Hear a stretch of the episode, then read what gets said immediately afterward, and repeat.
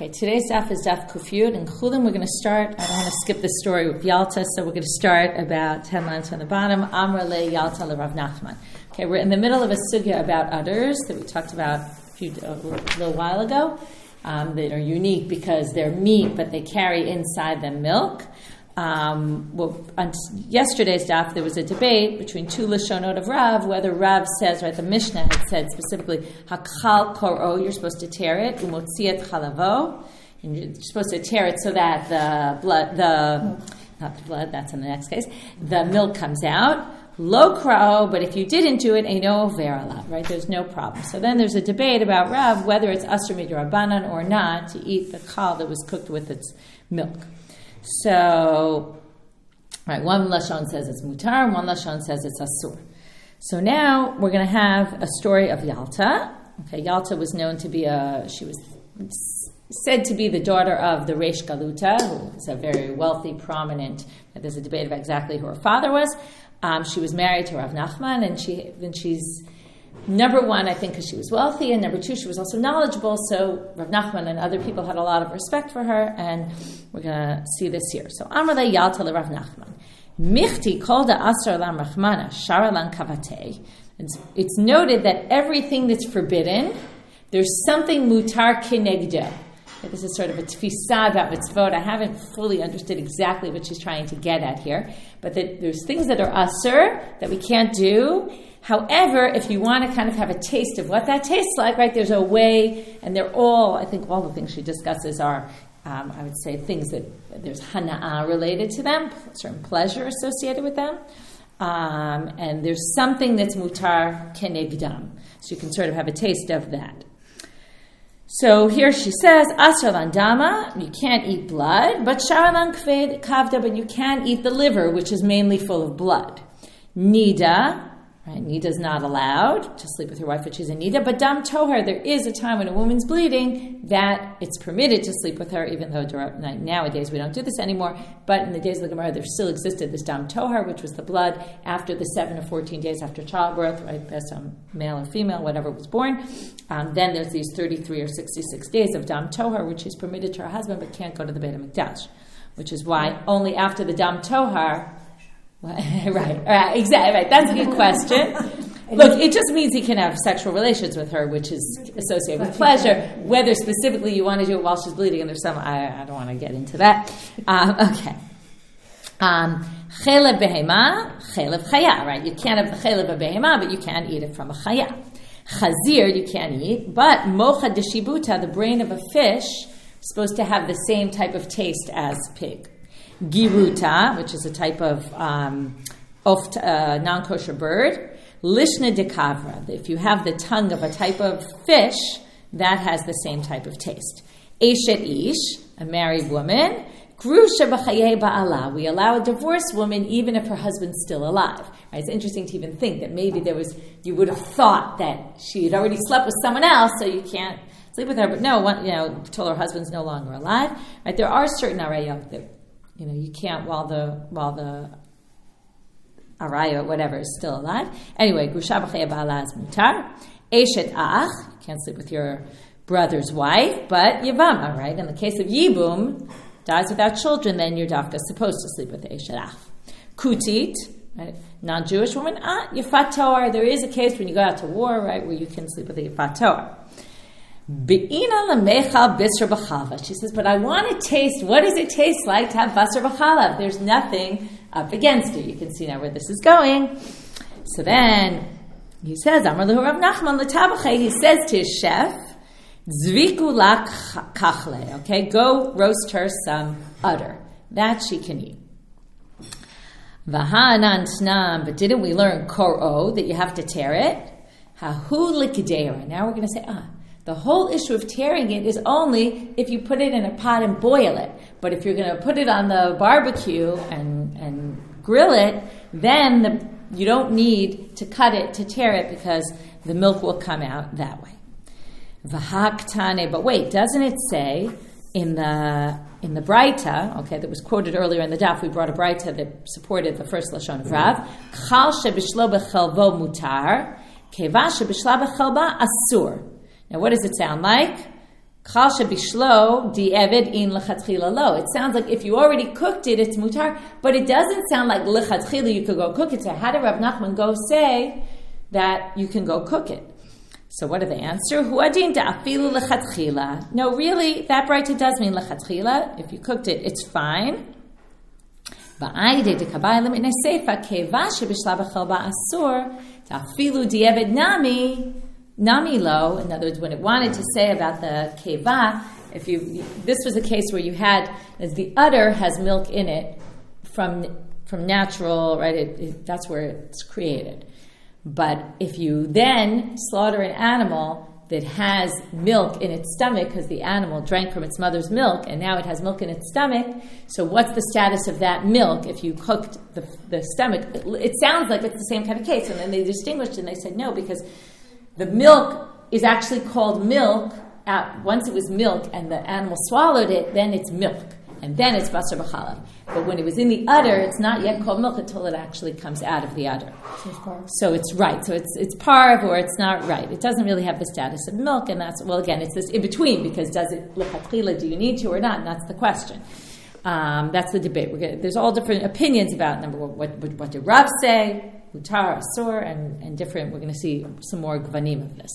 So anyway, they say since they wanted to say the stomach should be asura, that's even di'evid namilo. Even b'di'evid, you can't eat milk that was cooked from if the stomach had milk in it. You can't even di'evid. Therefore, tanami reisha shebishla. They wanted to say, right, the stomach that you already cooked it in milk is going to be forbidden. Compare that to the udder that you already cooked in milk, that's going to be permitted, but that's even permitted even if you didn't already cook it in milk, right? It's going to be permitted, I'm sorry, even if, right, it wasn't already cooked, even lechatchila, it's permitted, it's just they were comparing it to the stomach case. Hisalik Rabbi Elazar. When Rabbi Elazar went up to Eretz, well, left Eretz Yisrael, went to Bavel. Eshkachel Zeiri. He finds Zeiri. Amar le, i katana da'atniye l'rav. Chal. Does, is there anybody who says that Rav says that chal that you cooked without tearing is asur? Okay? So, um, right? That's what I'm just trying to clarify that that's exactly the question. I have it right. One second. Um, okay, so let me clarify the question. It's when he got there, he said, "Is there a Tana? Is the Tana here who taught Rav the kal that a kal that was already roasted without te- that if you roast it without tearing it, it's going to be forbidden." Right? That was one of the lishonot of Rav. So Achvie le Rav Yitzchak bar Avdimi. Okay, Rashi says that the Bnei Makom pointed to Rav Yitzchak bar Avudimi.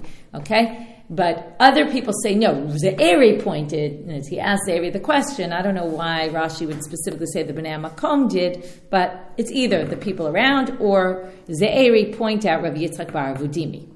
Amarle, so Rav Yitzchak bar Avudimi says, Ani lo shaniti lo chal kolikar. Now, I'm not the one who taught him that it's asur. V'rav bik al matzah v'gadar bagadir. How did Rav get to this? He saw people being prutzim, right, not being careful in basar b'chalav, and he made a gadir, meaning that when Rav said it was asur, he didn't really mean it was asur he just saw a bunch of people that weren't keeping the mitzvot, and because of that, they weren't keeping basar b'challah. Because because of that, he made xera for them. It sounds like, and, and, forbade them from eating the kal, even though really it shouldn't be aser. Rav Yitzchak Bar Vadimi was, according to this, he was actually Rav's rabbi. So that's as they pointed to him because he was the rabbi of Rav. So they said, oh, he must have been the one who taught him. And he says, no, no, no, it wasn't me. Rav came up with this on his own. Let's hear the story. De Rav ikla letat al fush. It's unclear exactly where this is. He got to a place. Shamala he itita. By the way, I saw a note in the Steinsaltz in the Koren that said that um, when Rav came from Eretz Israel to Bavel, he basically got to a place. In general, he saw that people just were not being Makayim mitzvot. You know, because it was all parutz there. Remember, when Rav gets to Bavel, he sets up the first big Beit Midrash there. It wasn't like they were so knowledgeable at that point. So he he instituted a whole bunch of gzerot when he saw that the people weren't really keeping mitzvot. So what does he overhear? Okay, classic conversation. Women discussing recipes. He hears a woman saying, Lahi itita, a, woman, a certain woman, de ka'amra lachaverta, she says to her friend, Riva de bisr, if I have a quarter of a measurement of basar, kama chalva by the how much milk do I need to cook it in? And he says, Oh my goodness, right? Amar lo gemiri de basar asur. Do these people not know that it's asur to cook milk and meat? So he basically went farther, right, and said, I'm going to forbid even chal because if they think they can cook an udder with its own milk, they're going to assume that basar b'chalav is mutar, and therefore I'm going to go all the way. And that's they must have been thrilled. Yes, they must have been very happy. Um, okay, so first of all, you wonder, right? Just because one person was doing this doesn't mean everyone was doing it. You, know, you imagine the outsider coming in, hearing this conversation, and assuming it was everybody. You know, could have been everybody. It's just you don't really know. This is one version of the story. Rav Kahana Matnu Hachi. Okay, this is Rav Kahana's version of the story. But Rabbi Yosef Bar Abba Matne, he had a different version. That when they went to Rabbi Yitzchak Bar Avudimi, he said, "Ana kalsha minikashanitilo." When I taught it to him, I taught him that there's a difference between an udder of an animal that's milking, it's nursing its young, its young and, an, and one that's not nursing. Okay, so ana chalsha minikasha nitila. When you have a minika, an animal that's nursing, so obviously there's a lot more milk in there. So when I forbade it, I was talking about that kind of udder. Umi pilpulosha rabbi chia shana lekhal uh, shana lekhal stam. And because Rabbi Chia was so, okay, I'm not sure how Rabbi Chia all of a sudden comes in here. In other words, it sounds like Rabbi Yitzchak Bar Avudimi taught it to Rabbi Chia about a Kalsha Minika. And when Rabbi Chia taught it, he was so sharp and, and smart that sometimes when you're very smart, you don't realize that your students don't understand what you mean. You have to spell out and you have to spell out all the details. So he basically taught it as a kal, a regular udder, assuming everyone would understand from that that he meant the udder of a minikah. But he didn't specify that because it was so obvious to him and he was so, you know, into his thoughts or whatever it might be, and he didn't spell it out, and from there Rav misunderstood. And he took it to be any kal is asur. Okay, so there's two versions of whether Rav assured it in a particular place, and that really he doesn't think it's asur in general, or Rav misunderstood from Rabbi Chia that really it was just supposed to be kal of a minika. So we now have a few different versions. We have a few different. Does you know should, should it be usr? Should it be mutter lechatchila? Should it be should it be bidi, the bidi that only a minika is a problem, but not if it's not another that was nurse that was nursing? But yeah provide milk anyhow will always be filled with milk, whether they're nursing. I know. I was trying to think about that because aren't cows always? They may have more or less. I mean, I don't know. I don't know. Right. you have more. Maybe if no one's milking them. In other words, we think of cows that we're milking them all the time, but maybe if they're not being milked and they're just grazing, they might. Sure they and, right, they must. I'm sure the processes that we, I'm sure we do things to stimu- right, right we stimulate them. Stimulate yeah, yeah. So I'm sure in, nat- we're all mammals. We, we don't always have right, milk, exactly. Right? So I assume it's the same with cows. It's just the one we think of cows are milking all the time because people who own them use them for their milk. But if you're not owned by someone and you're not continually milking them, they probably dry out. So I assume that there would be a difference. Okay. Ravin v'Rabbi Yitzchak Bar Yosef, Iklu l'Rav Rav Papi. We have a lot of stories in today's stuff. They come to the house of Rav Papi, so they bring before him udder. Rav Yitzchak Bar Yosef achal, so he ate it. Ravin lo achal, he wasn't willing to eat it. Amar Abaye, Ravin tichla, okay, this is a strange way of greeting him. Ravin the shakol, okay, you, you, he, his sons died, so he's, you know, like an av shakul. Ravin the shakul. Amai lo achil. Why aren't you eating? I don't know why he calls him Ravin Tichla in this context, but why aren't you eating? He says you should definitely be eating. Why? Michti debitu de Rav Pape, the wife of Rav Pape, right? So it's the wife who's doing the cooking, Barte de Rabbi Yitzchak Nafcha Havai. She is the daughter of Rabbi Yitzchak Nafcha. Rabbi, uh, Rabbi Yitzchak Nafcha Mari de Uvdahava. He's a real big, important person. Rashi says Zahir b'masim tovim. Okay, he's very careful. Ilav deshmiya mi nasa lo hava avda if he hadn't, if if Rav Pape hadn't heard it come out from his father-in-law's house that it was okay to do, he certainly wouldn't have done it. So basically, he's saying you should rely on the fact there's obviously a heter to be eating this. Now they're going to tell us there were different minhagim. Besura lo achle kachle, bepumbedita achle kachle. Sounds funny, right? Achle kachle. So there were different minhagim about whether you could eat this or not, right? Depending on right different lashonot of Rav and different understanding. So there were different minhagim that developed. Rame bar Tamari, Hava Rama bar Dikule. Okay, so he's Rami bar Tamari. Tamar is a dekel tree, right? So some people call it. He's the same as Rami bar Dikule. In Menachot, he's quoted, and he's actually it says he's the. Um, what does it say there? He's the father, the uh, he's the father-in-law, the son-in-law of Rami Bar Dikule, something like that, or some relative of Rami Bar Dikule, not that he was actually the same person, but either which way, um, he was mipumpadita, and right where they ate the kal. And ikla l'sura. He gets to Surah b'male Yom Kippure. Okay, we've seen stories recently about Erev Yom Kippur, right? Shows up on Erev Yom Kippur to the town. Afkinu kule ama.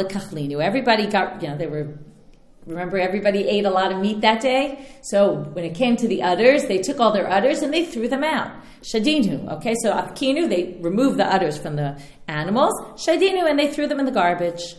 Azal iu, he went, naktinu achlinu, he gathered up all the udders and he ate them, okay? Because he ate udders, right? Oh, they take this guy that comes from the outside, right? They bring him in front of Rav Chisda. Amarle, Amai Tavid Hachis. He says to him, Why did you do this? Amar le, me'atra Rav Yehuda ana, da'achil. I'm from the city of Rav Yehuda. We eat udders.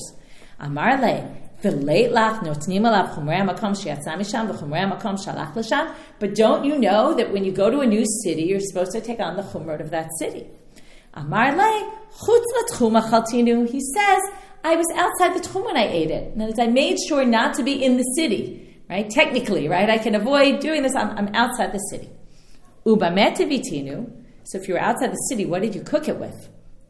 Amarle biportsni. I took grape, uh, the dregs of the grapes, and I used that to to cook it. Vidilma miye nesachavya. So Rav says to him, but maybe the, the grapes you the the grape dregs, the grape pits that you took were from ye nesach. Maybe they were forbidden. They were clearly 12 months old. Okay, how does he know that? Because they, um, they grew asavim, uh, Rashi says, I think, or somewhere it says. Oh no, that's going to come up after, I think. Um, they're considered dry after 12 right. months. They were, they were very dry. And once they're dry after 12 months, the yein nesech, um, what do you say? Pag tokef, you know, it, it expires. The Isser expires, they're dry now. They're not you know, they're clearly they were not they were not worthy of anything. Vidilma degezel hava, but maybe you stole them. In other words, maybe they belonged to someone. Amar le yeush balim hava. It was clear. Ah, this is where kilfi. They had already grown weeds. Weeds were growing out of them, or something was growing out of them, and therefore it was clear no one was coming back for them. Chazye, okay, so he, he basically, you can see Rav is giving a really hard time about having cooked this kal, but he's basically, he, he maxed out of his questions on that topic. So he moves on to a different topic. Chazye de lo have a manach tefillin. He saw that he wasn't wearing tefillin. Amarle, my time lo manach tefillin. Why aren't you wearing tefillin? Amarle, chole me'ayimhu. He says, I'm sick, I have a certain sickness that you're putter from wearing tefillin. Ba'amar Rav Yehuda chole me'ayim, and then he quotes again this refrain. He's always going back to Rav Yehuda, who's the rabbi of where he's from. He says chole me'ayim patur min atfilin. Okay. Chazi delava karamechute. He's not wearing tzitzit. Amarle, my time aleit lachute. Why don't you have tzitzit? Amarle talit she'ulahi. My talit is borrowed. And shuv amar Rav Yehuda. And what does Rav Yehuda say? Talit she'ulah kol shlushim yom pturam and tzitzit. Okay, if you borrow a uh, talit for, I guess it means for less than 30 days, if you're borrowing it, right? That's it. If you're borrowing it for less than 30 days, then you're patur from tzitzit. Okay, so he's now really maxed out on all the questions. He has nothing left to ask him. I think Rav at this point is a little humiliated, right? Because he's been trying to catch him on something and he can't catch him on anything. Adahachi, in the meanwhile, right, you feel like you're in a comic strip. In the meanwhile, Aituala hu gavra de lo have a moker They bring into the court of Rav Chisda a person who wasn't being mechabed avivi mo. Kaftuhu. They tie him up as if they're going to give him lashes for not keeping the mitzvah of kibbur avayim. Right? Interesting. You ever think about that? That right? Rashi says kaftu ala amud lahal koto. Okay. Basically, they time on the samud. That's how they would do the malkot. If you remember, we've seen this in the past. And, and this is while everybody else is eating sudam of seket. right, exactly. Like they have all the time to do this on Erev Yom Kippur. Yes. Um, you know, you wonder maybe because it was Erev Yom Kippur, they were trying to make an example of of certain things. I mean, yeah, it's pretty harsh. Um, we're going to talk about this in a minute. About is this really what we do? Do we really kofin a mitzvah kibbur avayim? What's the problem with this? Kibbur avayim is a mitzvah aseh. So if someone wasn't keeping kibbur avayim, it means they were mevatel and aseh. Usually we don't give malka for that, but it seems from here like you would. So. Um, Amar lehu. So now, okay, after maybe after he already Rav Chisda was being totally humiliated by um, by why did I just forget his name? Rami Bar Dikule or Rami Bar Tamare. So he gets up and he says, "Wait, I have something to say about this." Amar lehu shavkuhu. Leave him. Don't give him lashes for this. Why? Titania says in a Breita, right here he's not no longer quoting from Rav Yehuda. He's quoting from a Breita. Okay, like you should have known this. Call, like, it's one thing to say Rav Yehuda says this. Maybe, in other words, there were a few things. Number one, maybe Rav Chisda didn't know that Rav Yehuda said Talit Shula is Patormanat Tzitzit and Cholem Aim is Patormanat Tefillin, or Rav Chisda just didn't understand Rav Yehuda, um, Rabbi Bar Dikule's situation. Right? In other words, he didn't know he was Cholem Aim. He didn't. Right? How is he supposed to know that? He didn't know it was a Talit Shula. Right? These are all things he wouldn't necessarily notice. Anyway, we're going to go back to that soon. We'll talk about that. But now he says Kol mitzvot aseh shematan scharam betzida, meaning if the Torah spells out what the reward is, or the Torah of Kibbur Avayim says, Aman yarichun yamecha, right? So, since the Torah spells it out, so, um, aim beitin shalamata muzharim aleha. That means that God is taking care of that mitzvah, and the beitin shalmata have no rights to get involved. Okay, which means you can't be kofa on mitzvah kibur ava'im. So, what um, we're going to go on the story, then we're going to come back. Amarle. So now Rav Chisda says to him, almost like I'm defeated. Chazina lach harifa tuva. We say, see, you're very sharp. Amarle. Ihabit ba'atre de Rav Yehuda achvina lach horfai. If you would see me in my own home turf, you'd even see how much smarter I am. Okay, this is right. He's basically saying you do, you haven't even seen the half of it, right? I'm, yeah. I'm much more harif than this.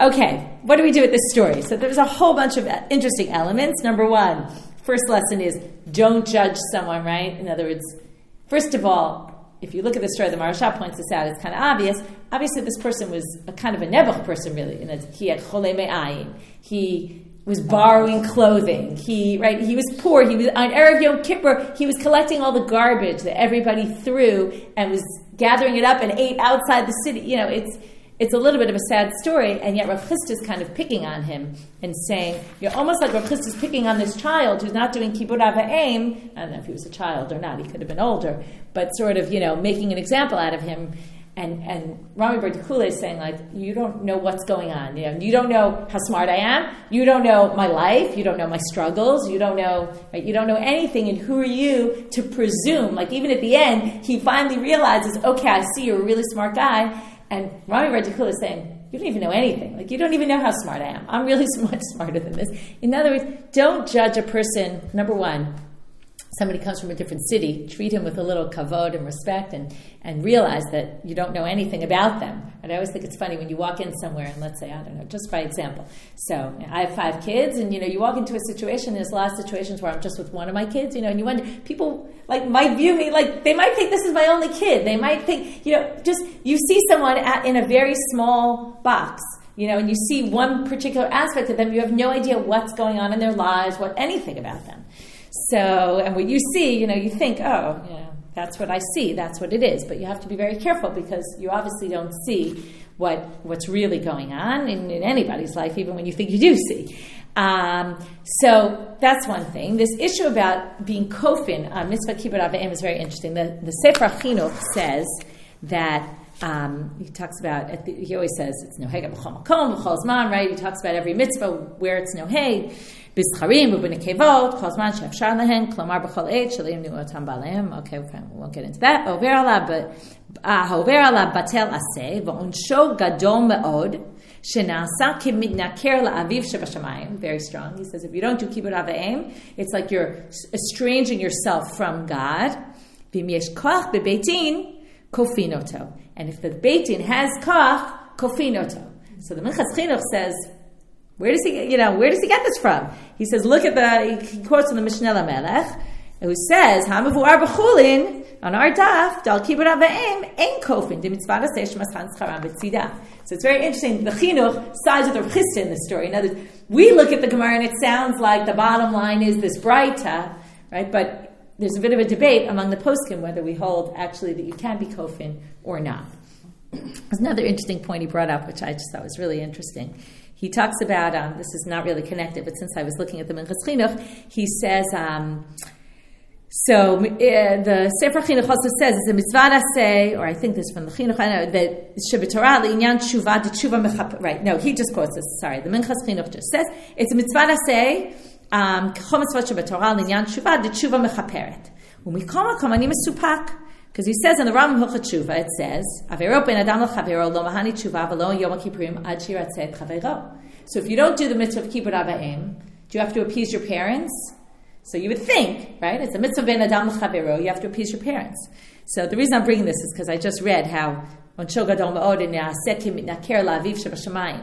does he say here? He says that the mitzvah of kibbut avayim he suggests is potentially different. Why? Because he says that in the midst of kibbut avayim, and I don't know where he gets this distinction, when it comes to any other person relating to your, like, let's say my father or mother, any other person, they're just commanded not to, let's say, torture, you know, or bother, you know, do bad things. But no one else is commanded to respect my parents. So therefore, since it's a mitzvah that's unique to me, he claims that maybe takes it out of the category of Ben Adam L'Chavero and it becomes a, a category of Ben Adam L'Makom.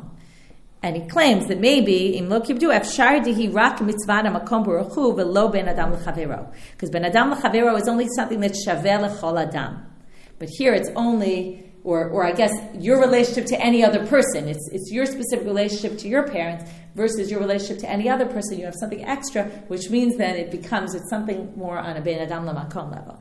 Interesting. Uh, I don't know exactly where he gets that from.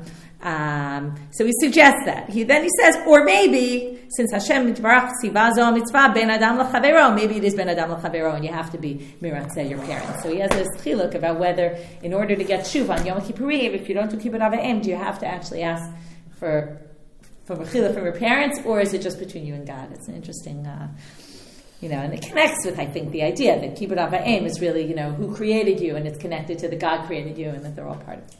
Anyway, a nice aside. Okay. Um, back to our sugya. Okay, so that was an interesting story that just makes you think about how to view other people and how to, you know, how to not not be judgmental. Um, Amrle Abaya the Rav Safra. Kisalik lahatam. So Abaya says to Rav Safra, when you go to Eretz Israel, by minayu, go ask them, kavda ma atun be. Okay, kaved what's the story with kaved? Can you cook kaved? Now, what's the issue? If you take liver and it's full of blood, so the assumption is when you cook it, what will happen? You cook it in a pot, the blood will come out and it will get into, right, it might get back absorbed into the liver. So, in, in essence, by cooking it, you basically remove the blood, but then the blood will get back absorbed. So, ki salik lahatam. So when he got there, uh, sorry, Kisalik, Eshkachela Rav Zreika. So he finds Rav Zreika. One second, I just want to. Right, right. Salik is Oleh, right? So when he went to Eretz Israel, he saw Rav, Rav Zera, uh, sorry, Zrika, and he says, Amar le ana shalkele the Rabbi Ami va'achya. I cooked it up for Rabbi Ami and he ate it. Okay? I didn't have a problem. Um, ki ata legabe amar le, so when he then gets back to him, when he gets back to Abaye with his answer, and he says, "Oh, listen, right?" The story sounds like it takes place in over time, but basically, he went from Babel to Eretz Israel, from Babel back, from Eretz back to Babel, and he brings him the answer, and he says, "Yes, you can cook it." So Amar Le, Abai says to him, Lemesar nafshe lo kamibayale. I wasn't asking about the kaved itself. I understand the liver itself, it's going to spit out blood, and because it's cooking, it's not going to reabsorb the blood back in because it's cooking up, just like we saw with the boiling milk, right? That it can't reabsorb the milk, that right, the milk goes into the meat and then it goes back into the boiling pot. So while the liver is cooking, I understand it's not going to go back in, right? The liver, the blood's going to go out, it's not going to come back in. But ki kamibayale lemesar chaverte. But what I wanted to ask, okay, maybe this is like earlier when Rabbi Chia wasn't clear about what he was teaching you. Abai, unfortunately, was not so clear about his question. And because he wasn't clear about his question, after all this time of him going to Eretz Israel, getting the answer, bringing it back, he didn't even get the answer to his question. He says, what I wanted to know is if you're cooking liver in a pot with something else, will the liver, the blood from the liver, get absorbed into the other, what you're cooking, and then forbid that? So he says, What's the difference about ushering itself? You don't need to ask. Ditnan eina ne'eseret. There's a Mishnah where it says it's not forbidden. In other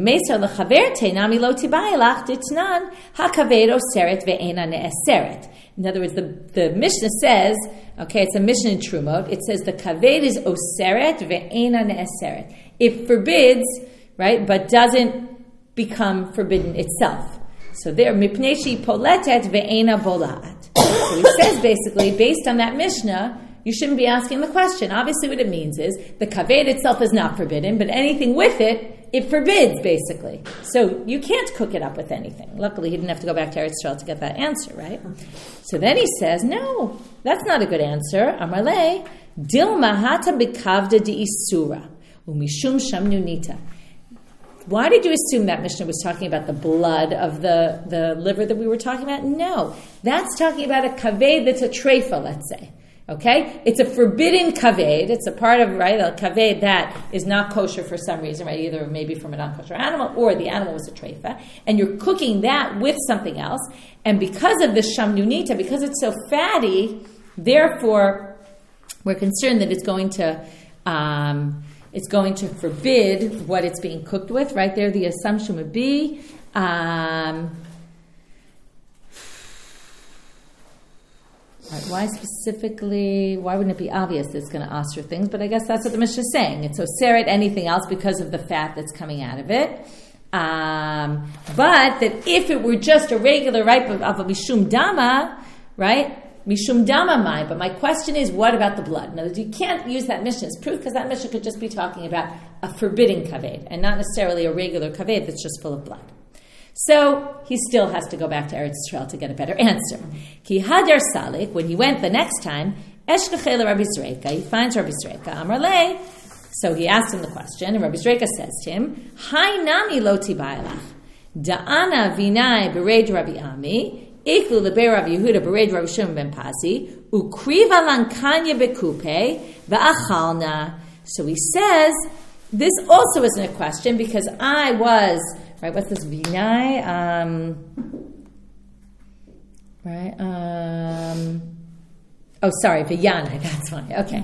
Ani Vayanai, and me and Yanai, the son of Rabbi Ami, happened to be in the house of Yehuda Bered Rav Shimon ben Pazi, and they brought him the the um, the trachea with all the parts attached. With the it had the the heart and the lung and the liver that were all cooked together. V'achalna, and they ate them. So what do you see? We're obviously not worried about the blood getting into the other pieces because they ate this. This was all together and it was cooked. Must have been cooked together. Well, must have been. However, Matkifla Rav Ashi, so now later Rav Ashi comes and questions this answer. Maybe he was the one who questioned it. I was thinking Zrika and Zrukinya sound familiar, almost like it's uh, a play on words here. Vidilma pikane chutz.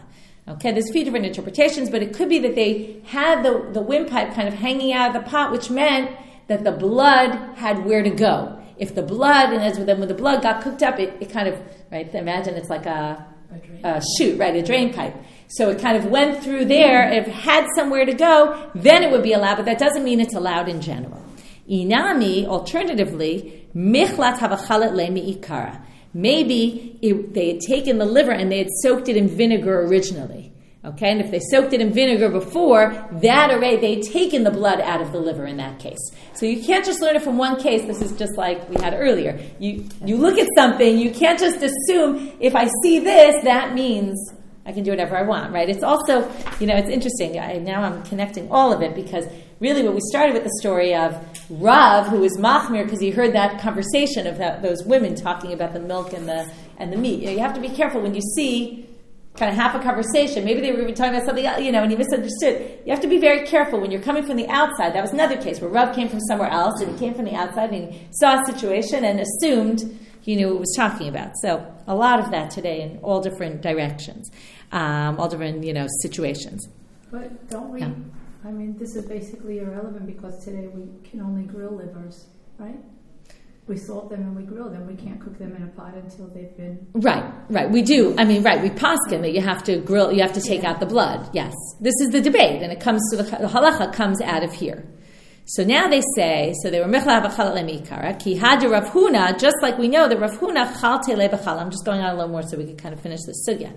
The Rav Nachman chal tele There's two ways you could do it, either in vinegar or in boiling water. V'savar Rav Papa kamei de Rava lemeimar, and Rav Papa said in front of Rava, the chala asir. Okay, he said the vinegar itself is forbidden because the vinegar now has the blood mixed up in it.